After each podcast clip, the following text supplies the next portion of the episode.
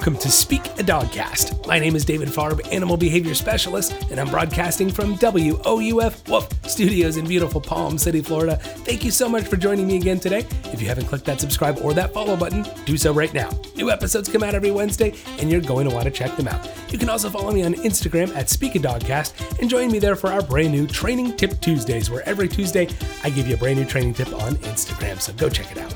And if the visual thing is more your thing, you can find me on YouTube. Subscribe to my YouTube channel there. And if you want to support the show even further, become a patron of the show today at patreon.com slash speakadogcast. And if you love what you're hearing, guys, if you like the show, do me a favor. Scroll on down, give me that five star rating, leave me a review. All those Spotify and Apple Podcast listeners, I would greatly appreciate it, guys. Now, on today's show, we have dog parks and socialization. A lot of great info to know about how to properly socialize your dog as well as maybe some of the do's and don'ts of the dog park as well. Then we have a segment on learning how to keep it simple. Yes, it's keeping it simple with your dog and dog training. Then comes the history of animal mascots 101, followed by the listener Q&A. If you have any questions for the listener Q&A, you can email me uh, questions at speakadogcast.com or message me on social media. Leave a question on the Spotify channel, whatever you guys want. Uh, keep them coming my way. Dog training, animal uh, animal training. My goodness, I can talk today. Leave it. Send them my way, and your question might get featured on the podcast. Now, before we get going today's show, got got to give you that trivia question. Today's question is going to be: In the 1989 movie Turner and Hooch, what breed of dog was Hooch? Yes, in the 1989 movie Turner and Hooch, what breed of dog was Hooch? I'll give you the answer to that question somewhere in today's show, so be sure you stick around, sit, stay, and enjoy the podcast.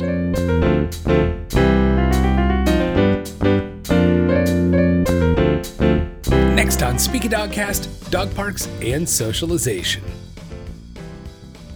We all know that socializing your dog is very important. It's very important to socialize your dog to have a well-rounded and mentally balanced and stable dog. They're pack animals, after all. We all know it. It's in their nature to want to be social, to want to be with their pack, to want to have fun, right? Like that's a part of it too. Uh, and so when we talk about socializing dogs, it's important that you guys know how to properly socialize your dog. And of course, I don't want you getting yourself in a situation that's uh, going to be uncomfortable for you or your dogs. It can happen, and maybe there's ways we can deal with that too. But of course, the dog park side, I want to talk about uncomfortable, we can talk about a dog park. may you may know uh, if you've listened before, I'm not the biggest fan of dog parks, and we're going to talk about why. Uh, and if you are going to go to a dog park, how to sell, set yourself up for success so you have a safer, better time at a dog park that you can possibly have. So we're going to talk a little bit about both of those today individually. Dog park socialization and then of course kind of how they go together. So, you know, first things first with socializing our pups. You know, a couple little notes. Let's make sure puppies are vaccinated when they're young. Let's make sure we're doing it safely in that regard. Um, and when it comes to socializing, don't discount the fact that your dog, you know, if they've got a handful of good dog friends, that's good. Like that that's good enough. Dogs don't need to have a thousand friends. They don't need to go to a dog park and meet a thousand dogs. Yes, it is good for us from a socializing aspect. Yes, it is definitely good to meet a variety of dogs, personalities, breeds, sizes. That's going to help your dog to learn to be acclimated to anything and everything, right? Um, but you don't need to have your dog socializing with hundreds of dogs every week. It's just not something that's necessary. Yes, they need socialization, but they don't need a thousand friends. They just need a handful of really good friends. I mean, I kind of feel the same way about human beings. You know, I, would rather have, and I'm, I'm grateful I do, a handful of really good friends than a hundred acquaintances, you know, surface level friends. It's nice to have good friends. And it's no different in, in a roundabout way. It's, it's no different with a dog, okay?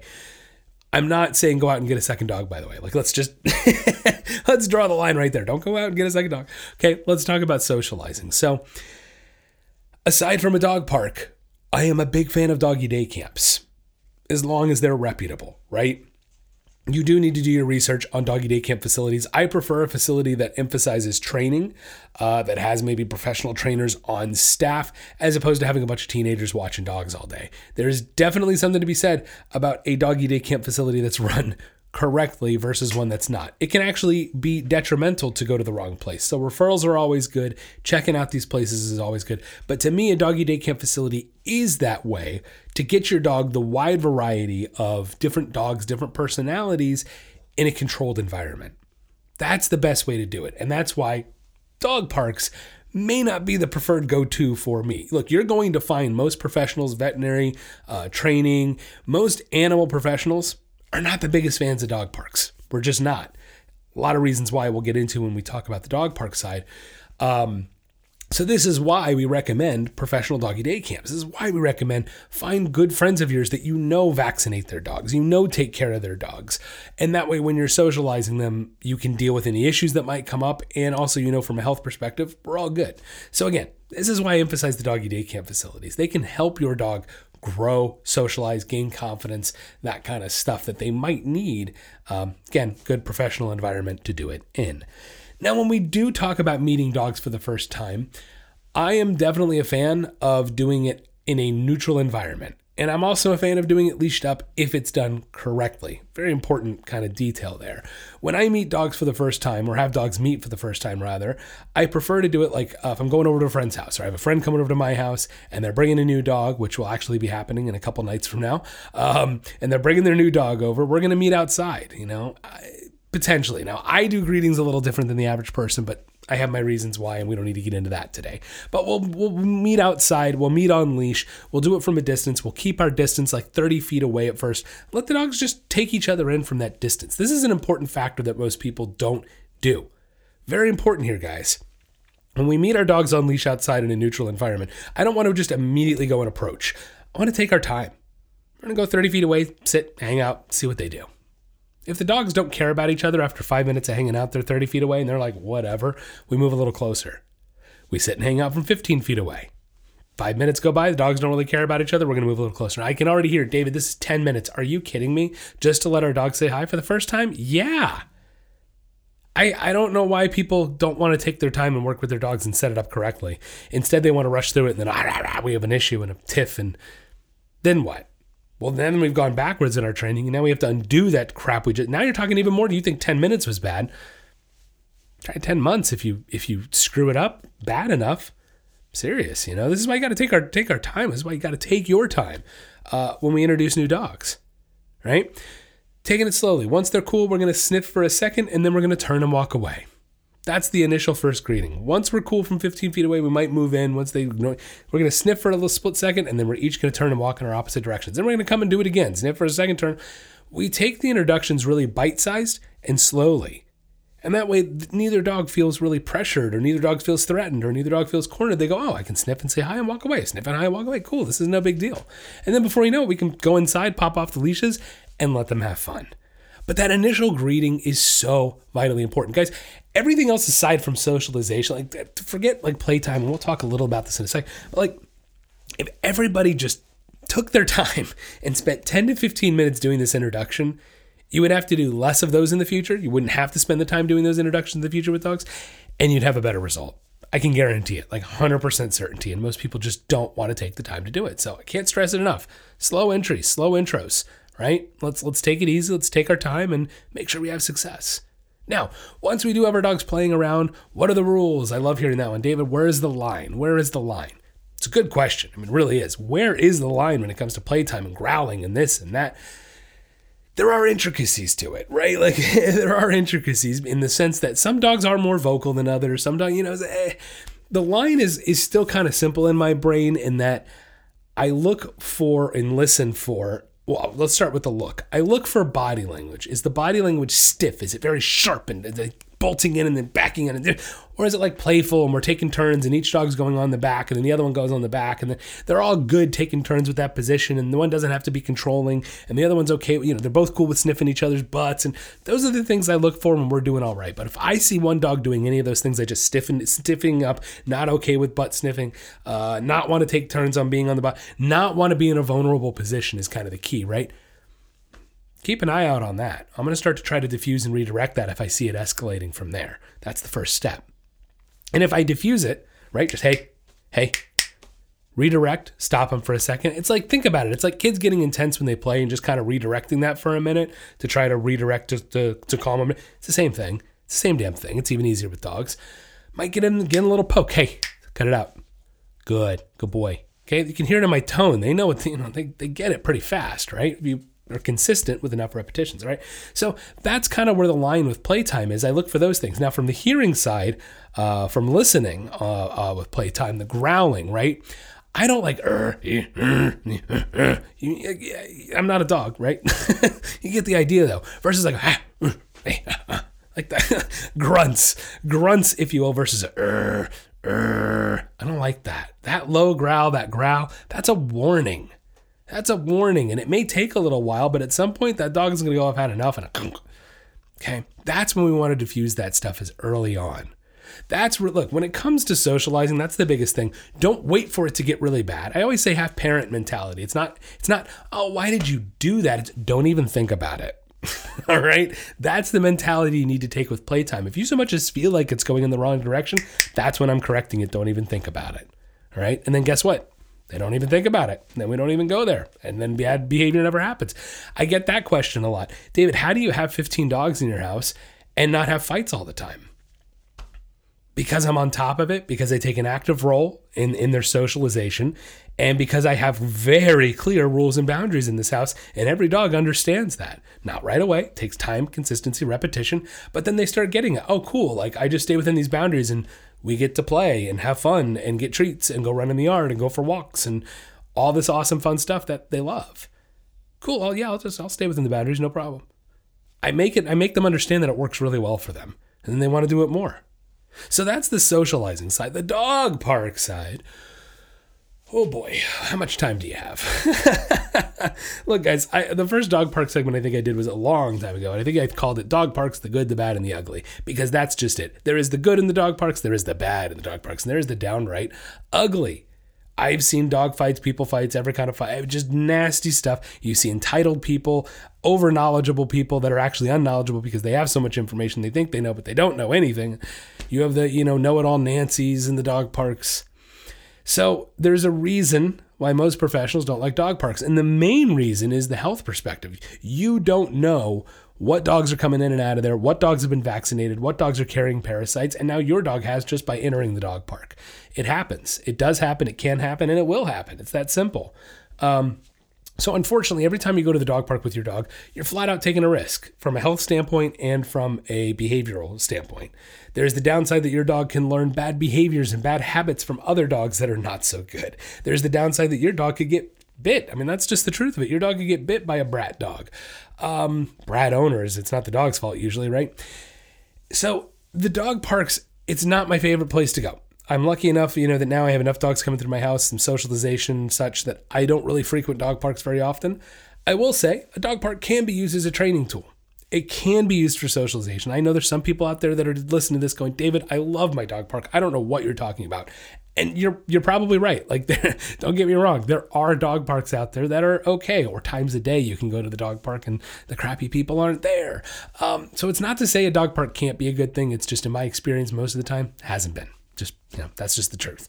So a dog park can be a tool though, and it can be a safe tool from aside from socializing um, directly in the dog park. I like to use a dog park for being outside of it. What is a dog park? It's controlled chaos. It's a bunch of dogs loose but behind a fence. So if I have a dog who has aggression issues or even confidence issues around other dogs, I like to take those dogs and go for a walk outside the dog park. Right? I utilize the chaos inside the dog park from the outside to work with the dog and train them. So that's a way I can utilize a dog park as a training tool, other than going in and socializing, something you may have not thought about, but something to think about. Now, I'm going to try to put this in a nutshell. But the common theme here is this, guys. To get yourself to a dog park, in a dog park, and out of a dog park successfully, healthfully, safely, whatever the, you want to look at it as, there's a common theme. And that theme is calm which everybody's going, David, dog park, calm? What in the world? Please.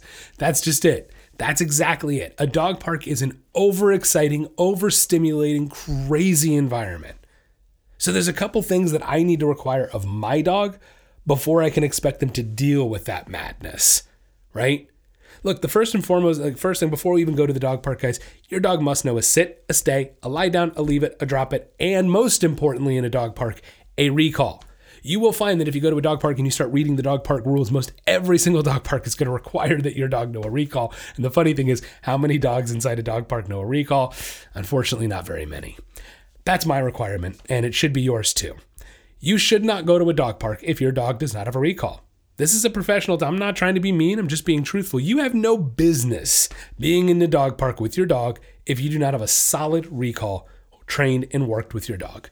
Something you have to practice at home. It's something you have to practice well before you go to the dog park to teach your dog to come back to you. It's a safety thing, guys. It's very important. So, with that said, if our dog does know a solid recall, it's all about trying to keep them calm. Let's not pump our dogs up on the way to the dog park. We're going to be calm. Maybe let's put on some jazz music or some Mozart, right? Like something chill. but no, I'm not going to be going, are you ready to go to the dog park? You ready? Huh? huh? You ready? Ready? Yeah, you're going to go? You're going to go? There's no reason to do that. It's exciting enough. We don't need to add to it. There's no reason to do that. It only pumps them up more. And the more that brain is going, the more likely they're going to get themselves in trouble there. It's just like a little kid. You pump them up to go to the playground? If you do, I don't know why. Um, probably pumping them full of sugar while you're doing it. Anyway, so on the way to the dog park, we want to remain calm. We get to the dog park, same thing. I'm gonna hang out in the car for a couple minutes. We're gonna I'm gonna chill out. We're gonna see if puppy, dog, whatever, can just chill out in the back seat. Once they chill out and they're cool, then I try to let them out of the car calmly. If they bolt out of the car immediately, I'm going to put them right back in the car. We settle and we try it again. I can rinse and repeat any of this process, anything from here to getting anything. The rule of thumb is calm, guys. So if they start not getting calm, we go back to the last place we were calm, we relax, we get calm again, and we try to move forward. It's this back and forth to try to keep focus and keep calm before we get in the dog park because they're going to have fun. They're going to get excited. And if you take your time doing this process, you'll discover that it won't take too long, maybe a couple weeks, won't take too long before you can just do this whole thing in a matter of a minute. Get to the dog park, take your dog out immediately, walk right into the park. They're calm as can be, let them off, and you're in. But if you don't take the time to make this process happen, to keep it calm, oh, it's going to be trouble. Trouble with a capital T. All right. So again, we're moving into the dog park. We finally get to the dog park. We're in the little holding area before we actually go in. And still, I'm going to ask my dog to relax. We're going to ask for a sit, a stay, relax. Because when you get into that holding area, you, you all know what happens, right? All of the dogs from the dog park are going to come over and surround that gate. God forbid you have a dog who has confidence issues or doesn't like being cornered. That's the last thing we need. So my advice to you is wait them out. If you sit there, um, excuse me, if you sit there long enough in that holding area, just relaxing with your dog, I promise you eventually most of those dogs will disappear and go away. Okay. That's the time I'm ready to enter the dog park. Now, a couple things before we enter the dog park, a couple things. Number one is I need you to be empowered as a dog owner to not listen to the know it all Nancy's because you're going to be in that holding area waiting with your dog and they're going to think they need to come over and go, Oh, it's okay. You can come in. You can, you don't have to wait. You can come in. Anytime I'm doing some training. No, it's okay. You don't have to. Don't listen to them. It's your dog, it's your rules, it's your boundaries. Do what you need to do to get success with your dog and don't listen to anybody else. Be empowered by that. All right. The next thing is um, when we do enter the dog park, I highly recommend going in with a leash on. Now, I know some people will say, don't put the leash on the dog in the dog park, take the leash off. I don't agree with that for a moment because God forbid you walk in and a dog, I mean, I've seen it happen, guys. You walk in and a dog were immediately to come and try to attack your dog. At least you have a leash to try to pull them to do something, to have some control without having to reach your hands in there. I've literally seen it happen multiple times where a dog gets attacked the second they walk into the dog park. So, why would I want to forfeit control like that? At, the cost of safety of my dog. I, I don't really get that. So once again, not listening to Know It All Nancy telling me to take my leash off. By the way, I'm saying all of these things because I've had Know It All Nancy's multiple times say all of these things to me multiple times. So I know they're going to say them to you, just just so you're aware. Um, So I'm going to walk into the dog park once my dog is relaxed in the holding area, once all the dogs have dissipated away from the gate, and once I feel like the energy is relaxed a bit. I'm going to open that gate with my dog leashed up and just walk straight in. And I'm going to start going around the edge of the park just on a walk. You're going to have dogs coming up behind you, wanting to sniff butts. No big deal. Let them sniff. All good. Let you deal with over sniffers. If they won't go, you can keep walking and get away from them. But I like to do a couple rounds. And usually it'll be kind of the same thing that happened in the holding area. Dogs will show interest at first, but as you keep that movement going, we're not allowing anybody to get cornered, we're not allowing anybody to stiffen up, and it actually keeps the movement going, keeps everything relaxed. So after a couple loops, I'll notice all the dogs have kind of dissipated, we're all good. My dog's relaxed, they look relaxed. If they don't, I'm to leave. It's that simple. If your dog doesn't look relaxed at this point, or curious, or wanted to check things out, maybe it's time to leave and not push it that day no problem. We can come back and do this exercise again. Okay, help build that confidence. We don't want to push too hard too fast. But If my dog's looking all good by this point, pop the leash off and let him go. Awesome. By this point, it should be controlled. And if there are any issues, your dog knows to sit, stay, lie down, leave it, drop it, and a recall, of course, right? Now, with this all said, now that your dog's having fun in the dog park, I do need to say a few things. Number one, no phones, guys. Put the damn cell phones away. I'm so tired of people going to the dog park and staring at their phones and not taking an active role in their dogs. Number one, what happens if your dog gets into a kerfuffle, or for that matter, doesn't, but someone claims they do? Someone comes over and goes, Your dog just bit my dog. Meanwhile, it was some other dog. But you weren't watching because you're looking at your cell phone, so you don't know any better. You can't prove otherwise because you didn't see it. Now what? Put the cell phones down, guys. Take an active role. If you're at the dog park, be with your dog at the dog park. You don't need to have your damn phone. I don't care if you're buying on emails. I don't care that you're buying at work. Don't take your dog to the dog park then, and maybe you shouldn't have a dog. Ouch, David. Yeah, that's the truth. You don't want to provide for your dog. You don't want to take an hour to put your phone down to be with your dog. I find that really sad, to be honest with you. Sorry, I do. It's my opinion. I think it's sad that people can't put their phones down and be with their dogs. I think it's sad people can't put their phone downs at all, but that's a different story. Don't put it down right now. Keep listening to the podcast right now. um, anyway, I'm sorry. It's pet peeve of mine. It really is because I see bad things happen when people don't pay attention at the dog parks. Um, anyway, put the phones down, take an active role, and watch your dog. Follow them around the dog park a bit. Take an active role and don't be afraid to leave if you're uncomfortable. I know that's not what you want. Like, you don't want to have to leave if your dog isn't doing anything wrong. But look, at the end of the day, I've seen it so many times where all of a sudden you look at a couple of the regulars and they're all reaching for their leashes and leashing up their dogs and you see this crazy dog coming into the dog park and you're like oh maybe i should get out of here too. Read the room if you will. If there's anything ever you don't feel comfortable with or for that matter you see a bunch of regulars leaving grab your leash and go. You can always come back to the dog park a different day. Uh, it's better to get out of there than be around when the chaotic dogs show up because that's no fun for anybody. So, again, guys, um, from a socialization standpoint, dogs don't need to have 100 friends. If you guys have friends that have dogs, if you guys have parents, siblings that have dogs, there's no problem with having your dog socialize in the backyard with them on walks. If you go for a walk in the neighborhood for that matter, and you see a couple dogs and you say hi for five minutes and you chat, that's an awesome social, that's a, that's a great socialization interaction experience for your dogs. And it gives them that you know, enrichment and fulfillment that they need. They need more than that too, but it's a great supplement, is the point. My preference is always going to be those doggy day camps, professional settings over anything else. If we're not doing, you know, any other socialization, it's the best way to go over a dog park. Dog parks have their ups and downs, and in my opinions, mostly downs. Uh, you got to be cautious, guys. Dogs can be there that are unvaccinated, carrying parasites. You got to be careful. The theme is, though, if we are going to go to the dog park, the theme is calm. We want to make sure our dogs are calm well before we go into the dog park, as we go into the dog park, and make sure we're controlling it with a leash once we go in and then when we're comfortable popping them off. If you ever feel uncomfortable at any time in a dog park, guys, don't hesitate. Leash them up, get on out of there, come on back a different day. No problem. But I hope some of that information empowers you, helps you out uh, socializing your dogs, and of course, helps you stay safe at the dog parks. Good luck out there.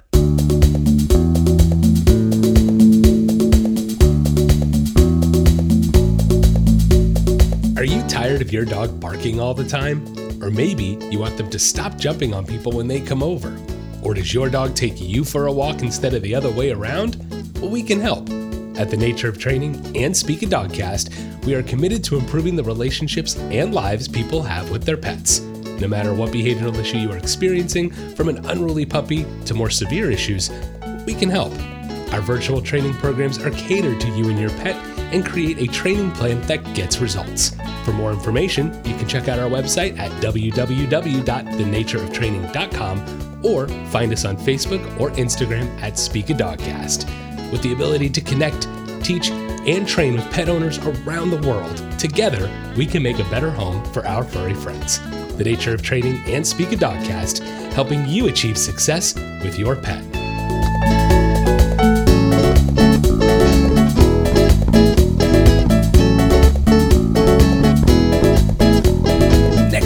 Dogcast, keeping it simple. It's one of my favorite sayings when it comes to animal training and dog training, and that is K I S S, keep it simple, stupid, right? no, it's very simplistic, actually. Like dog training is actually very simplistic, and I think that's what makes it complicated. Now, sure, some of us have math brains, some of us have creative brains, some of us are somewhere in between. And I, I do find that people that have math oriented brains have a harder time with the psychology side of it, with the positive reinforcement, negative reinforcement, positive punishment, negative punishment, redirections, uh, reinforcement sampling, I mean, uh, reinforcement history. Like we can go through all these different things. And I think people that have the number brains just hear the words and, and can't calculate it right? Like you can't calculate it. And so it doesn't work for them. And I understand that this stuff can be tricky. And so I want to try to keep this simple in understanding the basic concepts uh, when it comes to not psychology so much, but instead training. Right? We talked about Psych 101 last week, and I took a little bit of a slightly different approach in focusing on certain aspects of, of the terminology.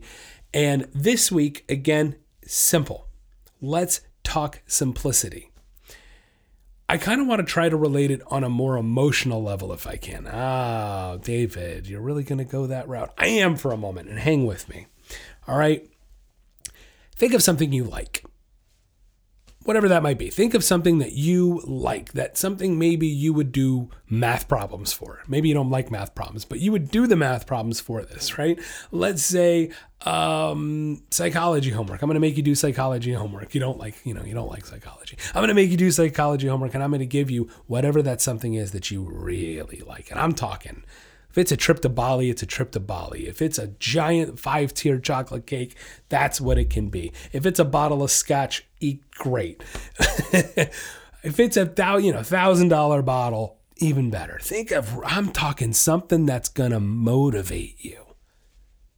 What's that motivation for you? Really think about it, imagine it, taste it, feel it, whatever it is. Now take that motivation and imagine you're a dog. And what motivates you is affection and food. right? And that affection and food is going to be equivalent, mostly the food, is going to be equivalent to whatever that prize and reward you thought of is. Okay? So take that mentality, take that emotion and go, wow, like, holy crap, my dog wants to work that bad for a treat? Yes, yes, he does. And so if my dog wants to work that badly for a treat, making them work for a treat is actually a good thing, it's a healthy thing. And it's how we shape behavior, right? I mean, look, in, in simpler terms, I don't know about you, but I don't want to do my job unless I get paid, right? I don't think you guys want to do your job unless you get paid. Vice versa. I don't think your employer wants to pay you unless you do work. I don't think you want to do work unless your employer pays you, right? So we can all look at these forms of what we're really talking about as forms of motivation. What motivates you, what motivates me, and what motivates your dog. Okay? So when we talk about motivation, I'm talking about I'm not talking about Chris Farley and a motivational speaker. No, no, no. Um, not living in a van down by the river. No, we're talking about motivation. What motivates you? What makes you want to do something? What gets you out of bed in the morning? And for your dog, it's very simplistic terms. And this is why we keep it simple when it comes to dogs. I meet a lot of people who, over a lot of dog owners who, I don't know why they want to overcomplicate it, but they really do. They really, well, what's Fluffy thinking? And I don't know if Fluffy wants that. And maybe he's not feeling like this right now. And maybe he doesn't want that kind of treat and he wants this kind of treat right now. And it's like, guys, I hate to burst your bubble. Dogs are not that complicated. They're just not. Their motivation is very simplistic. Remember what we just said a minute ago. Take that motivation, that, that prize I, I had you think about at the beginning of this segment. I said, what motivates you? What, what, what would you work so hard for? Whatever that is. I don't care if it's a $50 million, right? If you could earn $50 million like that doing one thing, wouldn't you do it? You can create a lot of stability with $50 million, right? You can save a lot of dogs with $50 million. Um, so think about that feeling. And think about that. That's how your dog, in a sense, is going to view the world when we give them a reward. So if a dog gets this reward, like that seems like $50 million to us, they get this bacon treat that is like the greatest thing they've ever had. They're like, dude, how did I get that? What can I do to get that again? In a very simplistic way. This is this is what they're thinking. Like I've said it, animals work in a very simple way. And this is every animal. dog, cat, bird, human, okay? We all work in a simple way. An animal is going to do a behavior. They're going to do something. Whatever that is. Take a step forward. okay? Uh, uh, uh, a bird is going to peck at a thing to get food, and they're going to go, whatever the, a dog is going to bark. Whatever the behavior might be, an animal does a behavior, and then passively in the brain, they're going, hey, did I get something out of that? Did I get something for doing that behavior? And if the answer is yes, guess what they're going to do? They're going to do it again and again and again and again and again and again. So when a dog barks at you and they get a response and reinforcement, they go, oh, cool. I got pet when I barked. I'm going to do that again. Woof. But here's the problem dogs are simplistic. It's a problem. Well, it's a problem and a solution, if you will. Um, here's the problem with it the problem with simplicity is just that.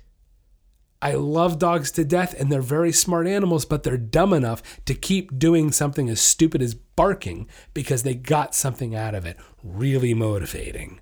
And it got reinforced and strengthened enough to a point that they go woof, woof, woof, woof, woof, woof, woof, woof, woof, woof, woof, woof, woof, woof. Are you annoyed yet? Woof, woof, woof, woof. I have client dogs, woof, that have woof done this woof in the past. Woof, woof, woof. And here's the simple reason why. It was reinforced. And here's the other simple reason why they were never told to stop. There's the other side of the coin, guys, right? Okay, so we've talked about what motivates you, what motivates your dog, what motivates an animal. And it's to be a little different person to person, animal to animal, species to species, and individual to individual. We're not to get too into the intricacies of that part right now. But what about the other side? What about what doesn't motivate you? Because the problem with simplicity and reinforcement with a dog is something can be reinforced and strengthened so much to a point that they'll do it to a destructive in a, in a destructive sense right? How about dogs that wag their happy tail? We ever hear that one? Happy tails? Guys, they aren't happy tails. It's an overly excited, anxious dog whose tail can't stop and it just whacks the shit out of everything to the point, sorry, curse, whacks everything to the point that they rip their tail up self-destructive behaviors because of a overexcited energy that got reinforced and strengthened to a point of fault, to a point of self-mutilation. Passive, they're not doing it on purpose. Or how about dogs that do self-mutilate on purpose, that rip their skin up? Is it psychological? Oh, the dog, the doctor can't find anything wrong with them. Gee. Hmm. So, that's the problem with motivation in that sense, in that what motivates a dog can be reinforced to a point that it can be self destructive or just downright annoying, like a barking. right? And so, what do we do? Well, we, well, if the dog has only been strengthened and reinforced and the behavior's only been reinforced for this barking, let's use the barking, no one's ever told it to stop. I love that. It's like one of my favorite things. I'm not gonna lie. When I'm with a client and I go, "Well, have you ever asked the dog to stop?" And they go, "Well, what do you mean?" not ask the dog to stop, excuse me, tell them to stop. Um, what do you mean, tell them to stop, David? What? We have to give dogs boundaries and rules or they won't know any better? That's a head scratcher, right? Um, yeah, there it is. There's the simplicity of it, guys. We have to reinforce and strengthen behaviors that we like, and we have to punish. We talked, but we're not going to get too much, right? Anything an animal works to avoid doesn't have to be anything physical necessarily, but punish and decrease and weaken behaviors we don't like. And without the balance of the two, it's never going to work. So let's go back to you guys a moment. What doesn't motivate you? We already talked about it. Like if you think about, we actually already talked about it at the beginning.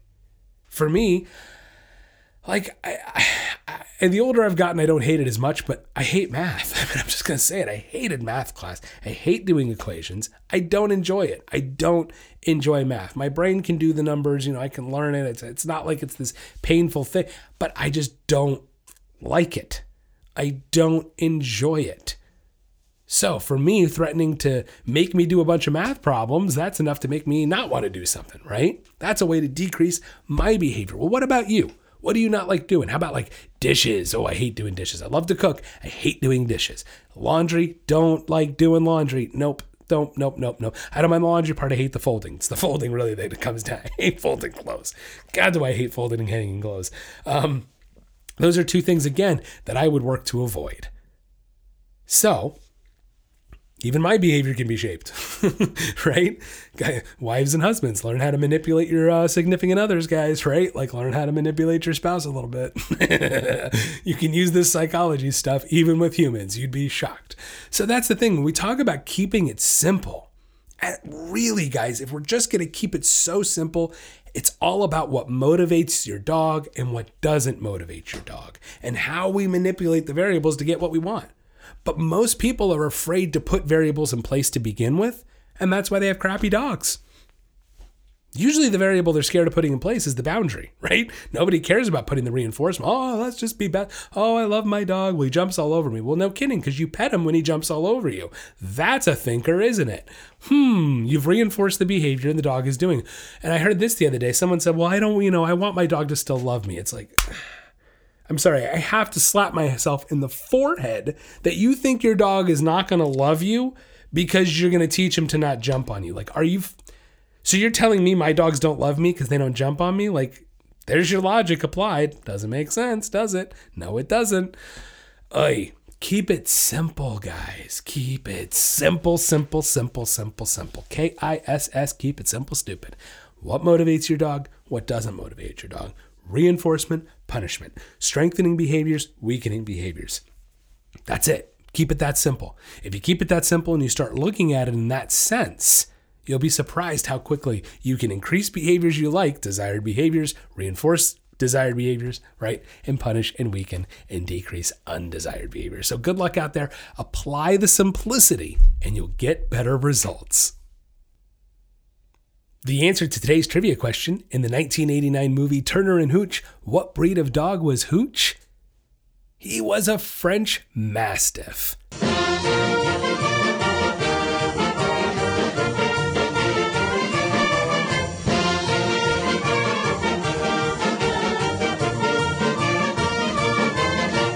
Next on Speak a Dogcast, it's the history of Animal Mascots 101. Today, we'll be talking about the University of Richmond. Founded in 1840 as Richmond College, the small private liberal arts school definitely has a unique mascot. In fact, it's so unique, there's no other college that uses this mascot, and as far as I know, the only professional team with this mascot is a professional soccer club in Scotland based out of Glasgow named the Queen's Park Football Club. The mascot, you ask? It's the Spiders. Yes, they are the Richmond Spiders. Now, they have been known as the Spiders since at least the turn of the century, but it potentially goes back even further than that. The origin and the exact timing of its use is definitely up for debate, and there are three stories that are associated with the Spiders. Now, the first is that there was a baseball team known as the Cleveland Spiders, and the name was taken from there.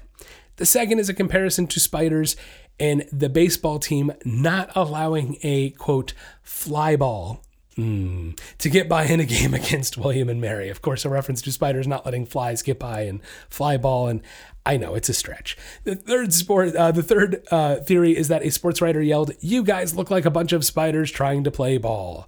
Published in an 1897 yearbook.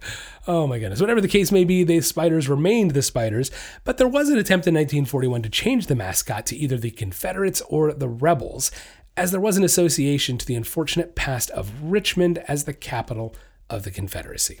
However, when put to a vote, the students voted to keep the spider in an overwhelming majority, which is really nice to hear even back then. Now, for a short time, there was a live person dressed as a character that resembled Spider Man from the comic books, but then in the 80s, the mascot took on a more fierce look, and eventually there have been different uh, iterations of the mascot. Now, one that is used for the websites for the school it actually kind of looks like an outline. I mean, it's, like an outline of a spider, but if you really look at it and you ask an insect expert, they would tell you it resembles more of a tick, not a spider. Maybe don't tell them that over in Richmond, but you know.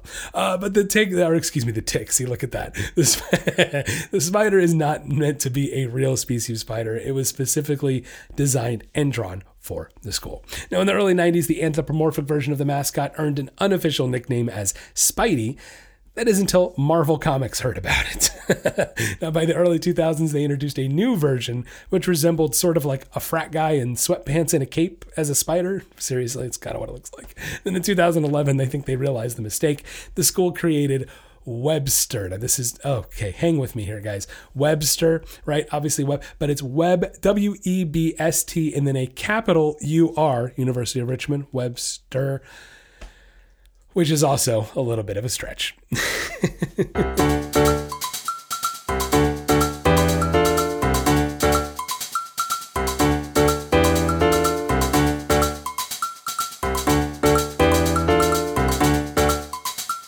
Next on Speak a Dogcast, it's the listener Q&A. The first question today comes from John from St. Augustine, Florida. John asks, My bulldog puppy Jack is about six months old. He's pretty good boy, and training has been going pretty well. I just have a question about his farts. He farts a lot, and I mean a lot. I was thinking about taking him into the vet. That's how often he is farting. Is this normal, and should I be concerned? Well, John, you got a bulldog. Congratulations, man. You got a farting and snoring machine. Uh, yeah, look, puppies some puppies tend to be farters more than others in general, no matter the breed. I, I, some it's a phase. Some of them it's a phase. Some of them never grow out of it, and are just farty dogs. Uh, but bulldogs do tend to be more farty than your average dog. Um, but if you do feel like like look, I would look at the poops, right? Is his are his poops solid? Is he having trouble? Is he constipated? Are they loose? Like, look at that honestly. And if that's a problem, then that would be cause for concern. If it's just a lot of farts I would probably say your vet's probably going to say, look, it's a bulldog and he's a puppy. He's farty. You can always try changing up the food, uh, changing up the treats, maybe. Maybe it's the treats that are making him extra gassy. Who knows? So there's definitely a lot of different reasons to that could be adding to the gas, right? But yeah, look, I mean, it's a bulldog puppy. Like I, I, wouldn't be overly concerned if you feel feel like his bowel movements are normal and everything looks totally cool, right? Uh, but yeah, look, if you're concerned, there's no harm. It's always better to go to the vet and rule things out than to wait till something, you know, too late or something. I mean, it's a puppy, most likely you're fine, but better to be safe than sorry. So yeah, if you're truly concerned, get him checked out. But at the end of the day, it's a bulldog puppy and they do fart.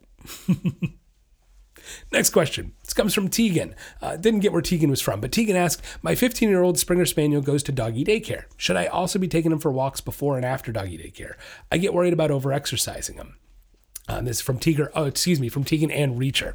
So, uh, Tegan, great question. Thanks for the question. Yeah, 15 week olds. You know, look, 15 weeks is is you're getting up there, right? Four months at 16 weeks, and actually, we're probably at 16 weeks because I know you you gave me this question like right um, right after I came out with the episode last week, I think is when this one was submitted. So, right, 16 weeks old now. Um, you've hit that four month mark. I love that you're taking a doggy day camp. It's fantastic. But I also do judge it on the individual right? I got to judge it on the individual. Is your dog like totally exhausted after doggy day camp and just done? If that's the case, I still would like to take them for a little walk. It doesn't have to be a long one, 10 or 15 minutes, just to get that little bonding time with you, a little bit of structure, discipline, right? It still is a puppy. We want to keep that consistency going. Um, but it's a Springer Spaniel too. You know, you may have may have the energy.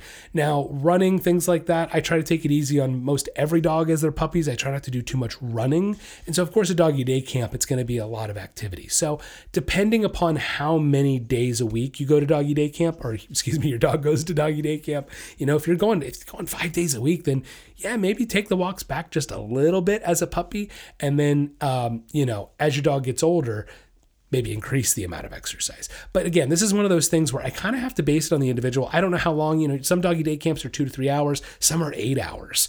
Um, so I can't fully answer the question without a few more details. But again, to me, it's really about the individual. I got to look at how much exercise they're getting really during that day, doggy day camp.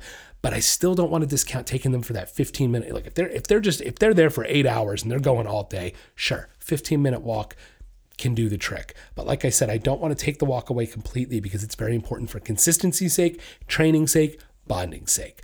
Um, so I hope that helps you out. But if you know, you feel free to message me and give me some more details, and I can give you maybe a little bit more of a detailed answer on that one. So hey, good luck.